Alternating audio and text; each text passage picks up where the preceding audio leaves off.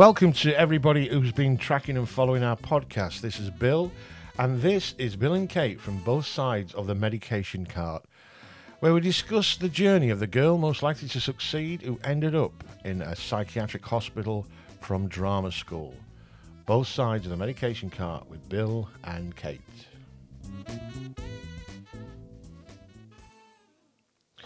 So, like I said, welcome. It is Bill from Bill and Kate, both sides of the medication cart.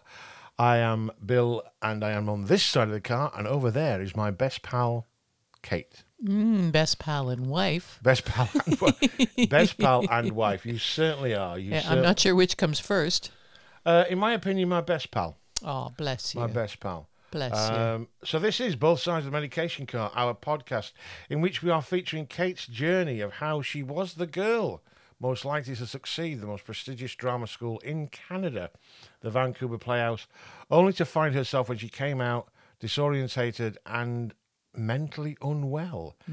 We pick up the story where you um, were back in Vancouver with your family, Kate, and everything was hunky dory uh, until the men in your family decided to take you to hospital because, well, several reasons that you've been bathing, sunbathing naked on a picnic table. You thought you were the second coming of Christ, and you also thought that you were a spy. yes, this was actually in Toronto. Oh, in Toronto, that's right. Yeah, yeah. I'd yeah. come from Vancouver, That's where I'd right. spent the previous three years, Yeah. two and a half, three years, and I had just returned home, and it was the big homecoming. There was all sorts of celebrations, and Father's Day happened, and Mm-hmm. we were all family, and it was all wonderful. And uh, you know, then the night that I got ill, my mum and dad were in the same house, which is really, really epic in my family. So yeah, so we're on the journey to hospital. They made a decision. You said your father made a decision as the the kind of patriarch of the family. Right, we are taking her to hospital. Mm-hmm, That's right. And off you went to the general hospital, only to discover that there was a Doctor Doctor's strike. strike, Yeah, yeah. My family knew about that. That was all part of why they were reluctant to take me to hospital. Mm-hmm. And and as I say, uh, my brother, my sister, and my dad are all chiropractors, so they're, um, you know, very uh, uh, cautious when it comes to dealing with the medical profession. yeah. They're not. They don't like pres- prescription medicines. That's and all right. As a general thing. So this this made it very, very, very, very, very big decision whether to take Kate down the medical route. And uh, about where we left off in our story is the men, my father and two brothers in their convoy of three cars, stopped. And my brother who smoked had a cigarette and they got out and they were in the parking lot and they were discussing whether to take me to hospital. And if I recall, I got out of the car, the back seat of the back car, and I went up to the three men and I said, Let me handle this. I'll look after it. I'll get us into that hospital. Don't you worry about it.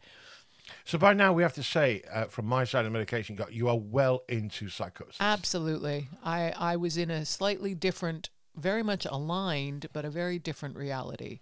You know, I thought that they were taking me to the hospital because I was the best actress in the world and I would be able to uh, navigate my way through the medical um, maze of there being doctors on strike. Did you think in your own mind then, Kate, that you were playing a role? Oh, definitely. Oh, definitely. I had so many roles going on. I had a boy that I had a massive crush on, and he was Toronto based. And this was all part of why I, I came back to Toronto from Vancouver, right? And I was absolutely convinced at this time that uh, I had been sequestered at my sister and mother's home because I was going to marry said boy. And Yeah, I think you mentioned that. well, you know, and a, a bride mustn't see her groom until their wedding day. So but I'm on about the, the, the moment that you're in right now. You go out and let me take control of this. Oh, you, yeah. are, you are saying to these three men, I'm going to take control of this because I am.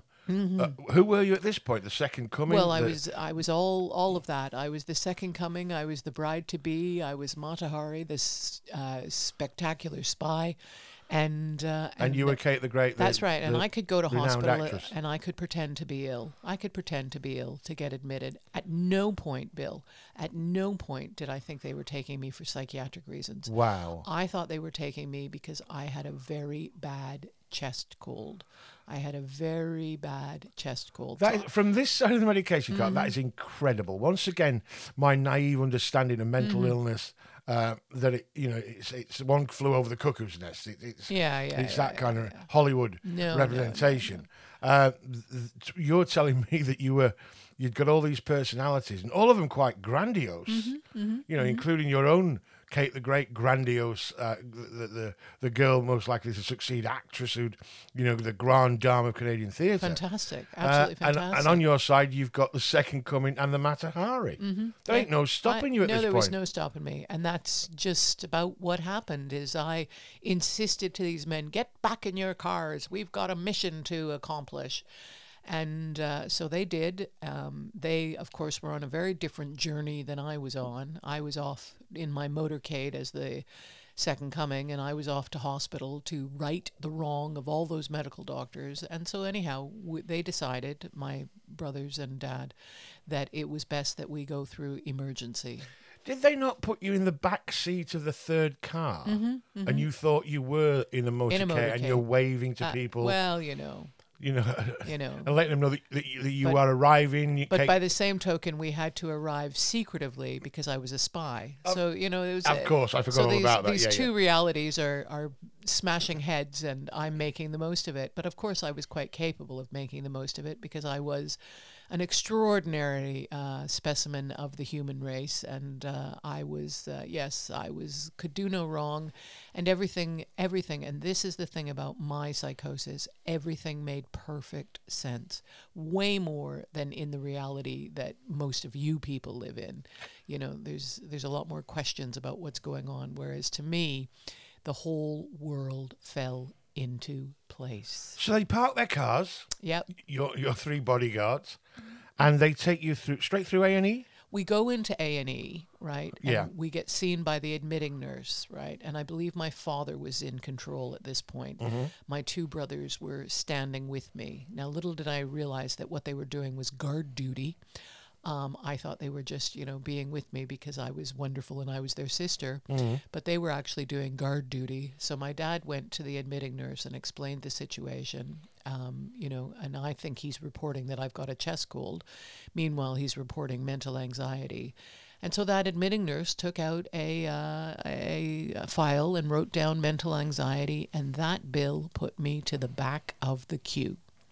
So- Because So you're in A and E, and there's lots of other people there that are quite ill. Mm-hmm. You know, so they've got cuts, bruises, bleeding, whatever, uh, and you've got no visible signs of hurt. Mm-hmm. And your family of professionals decided to take you through uh, the um, accident and emergency because Mm-hmm. they saw what you were going through as that kind of an emergency. that's right, that's right. okay, okay. So they put you to the back of the queue. They put me to the back because there was nothing physically wrong with me. And mm. I mean, that's something as an advocate that I would say often happens is that mental illness has been the f- poor cousin to physical illness for years and years and years. Mm-hmm. It's only in the last decade maybe that mental illness has has gotten more recognition and therefore more funding. So yeah. So put me to the back of the queue. In your psychosis, where did you think you were? I thought I was in the um, emergency ward of the general hospital. So you knew exactly where you I knew were. exactly where I was, and I knew what my job was, Bill. And I, I knew that they put me to the back of the queue because it was my job, as the second coming of Christ, in the emergency room to go around and heal people. to heal people. Absolutely. So when my brothers and my dad gave me a little bit of lead, I, I was allowed to walk around. I walked up to the person next to us and said, "And how are you? And what can I do to help you heal?" And I, yes, I did funny accents. So at this point, you are thinking that you can perform miracles. of course I could. All I had to do was touch someone and you know, and I come from a family of chiropractors which is all about healing hands and you know, so I'd been brought up on this that that you you that touch was good. And so uh, that's what I believed was that I could heal the people in ER who'd been waiting for so long because doctors were on strike and wasn't it a uh, uh, a scandal and um, so, uh, what eventually happened, and it was eventually, i.e., after quite a long wait, after several cups of coffee, after, yeah, go get me some water, please. Um, these two nurses came and they said, Could you come with us?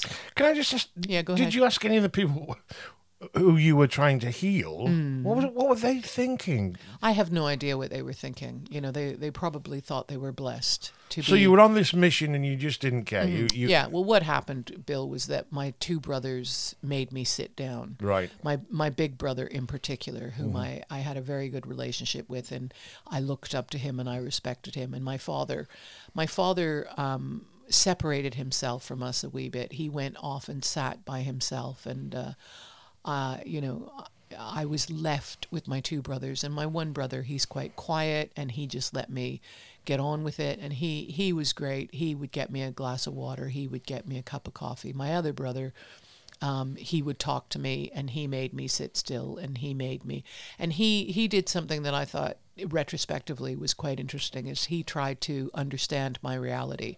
So he tried to explain to me that um, yes even though you are the second coming kate and you're here to heal people right now what your job is to is to sit still and wait your turn. Oh okay do you know what I mean? So he Indeed, didn't. indeed. He didn't. You know, whereas my dad was sort of pushing against me. He was like, "You're being ridiculous. Settle down. Um, those aren't your shoes. Those must be your sister's shoes. You don't have shoes like that." I remember a huge discussion with my dad about my shoes. Um, so my dad, my dad was quite brusque. Um, and my brother was was what I thought was quite sympathetic, so he sort of played along. And then my other brother, he was just quietly there. So you've got your bodyguards, you've got your brothers, you've got, I do. um, uh, and then all of a sudden these two nurses came up to you, these two professionals, Yeah, right, weren't chiropractors, nurses in uniform. Yeah. During a doctor's strike, they come up to the second coming of Christ, and what do they say, Kate? Could you come with us? Oh, And I thought, of course, here I am. I'm jumping the queue now. Mm, is is what my thinking was, and of course I am because they realize they've got someone very important out there waiting, and so they took me with them. Now, little did I know, and again I realize this retrospectively. I had been being disruptive. I had been talking loudly to my brothers. I had been talking to strangers. I had been moving around.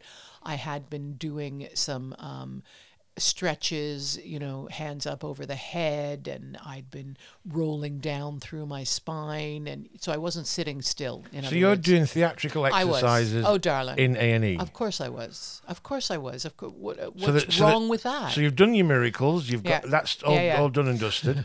you've got your two bodyguards. One who's Yeah, who's, yeah, yeah, who's yeah. fetching teas, coffees, and water for you. yeah. Right. You've got your father who's convinced that you're wearing someone else's shoes. Yeah. You've got your other bodyguard who's saying, "Kate, you're a role right now is to Yeah. sit down." Yeah. Then all of a sudden you start doing exercises, Of theatrical course. stretches, and and So, bend. so little did I realize that these nurses weren't paying me extra attention. These nurses realized that I was being disrupted. And they want you out and they the want me out of the mainstream. And again, this is what happens with people who are mentally unwell. They get unwell. They get moved out of the mainstream. And so what these two nurses did was that rather than take me to see a doctor, because there were doctors on, it was a skeleton staff, but there were some doctors on in ER. Instead of taking me to see a doctor, which is what I thought was finally happening, they took me and they put me in a little anteroom. They put me in this little um, three by four. It wasn't. It wasn't um, a, a booth, you know, separated by curtains. It was actually a separate room that had a door on it, and uh, and they put me in there. And at the time, Sounds a bit like a store cupboard. well, yeah. So they just kind of put you in there out, well, and the way. I, I would suspect it's where they put people who are inebriated. It's where they would put people who are upset. It would be perhaps where they put people who have some sort of emergency, like a, they've chopped their finger off Yeah, yeah, type yeah. thing. Yeah. it's So quite I- obviously it's where, it's where they put the second coming of Christ. well, you who know, thinks they're a spy. You know, I, these are- these things are sent to try us. Absolutely. Anything that wasn't going my way, it was merely a, a trial. You know, trials and tribulations. so they put you the- in there, and then what? Well, they left me. And at the time, I was with my brother, my older brother. And uh, as I say, he was doing his turn of guard duty, right? And so what ended up happening was we were left in there for quite a while. And in the that room, there was nothing but a gurney, which is like a trolley, yeah, like a, a drinks tray type thing, couple shelves, right? And on top of that was one clean white sheet. And I looked at that clean white sheet and I came up with a plan. I came up with an idea. I came up with an idea. Mm-hmm. Okay. So I'll tell you about that next time. Ah, good, because I am fascinated how your mind is working right now. Mm-hmm. You're in a room, you've seen a gurney, a trolley on wheels, Correct. you've seen uh, a white sheet, Correct. you've got your brother with you. Which brother was it? My older brother. Right. So he's he's the um, the the one that's talking you through all this. That's right. He's Right. the one who was trying to meet my reality. right? And outside, there's your father somewhere, and there's your other brother, Mm-hmm, right? And you're in this room, having been put there by the experts. Yep. You've got no idea why you're there. Well, of course I do. I've got a I've got a very bad chest cold, and I'm there to right the wrongs of this medical strike. And But they put you in this room. yeah, Are you aware they put you in this room because you were being disruptive on the not ward? at all. That's not at what all. I'm asking. Not at all. I thought my behavior was completely and totally appropriate, Mm-hmm. and I thought my behavior was completely and totally um, acceptable in a public place. And you know, ER people are wailing, and there was talk, and it was crowded, and it was hot. It was June in Toronto, which is very humid, you know. So, so I thought that I was being centered out as a special. That's what I want to close this one Yeah, with, yeah, Kate. yeah, yeah. Did you, at this point, because you are the second coming of Christ, you are uh, Mata Hari, Mm-hmm. Did you feel very special at I this felt point? I felt that I was being treated specially because I was a celebrity of some some That's it. Some Ill. repute. some repute. Some repute. Kate, that was again fascinating. Thank you ever so much for letting me have a little more of an insight into psychosis and the journey it takes us. Mm. That's right. And how people have to make decisions, whether it be your parents, whether it be your brothers, or whether it be those two nurses. We've got to put this celebrity safe because we never know what's going to happen. Kate, thank you very much. Until the next time on the other side of the medication cart. Thank you very much.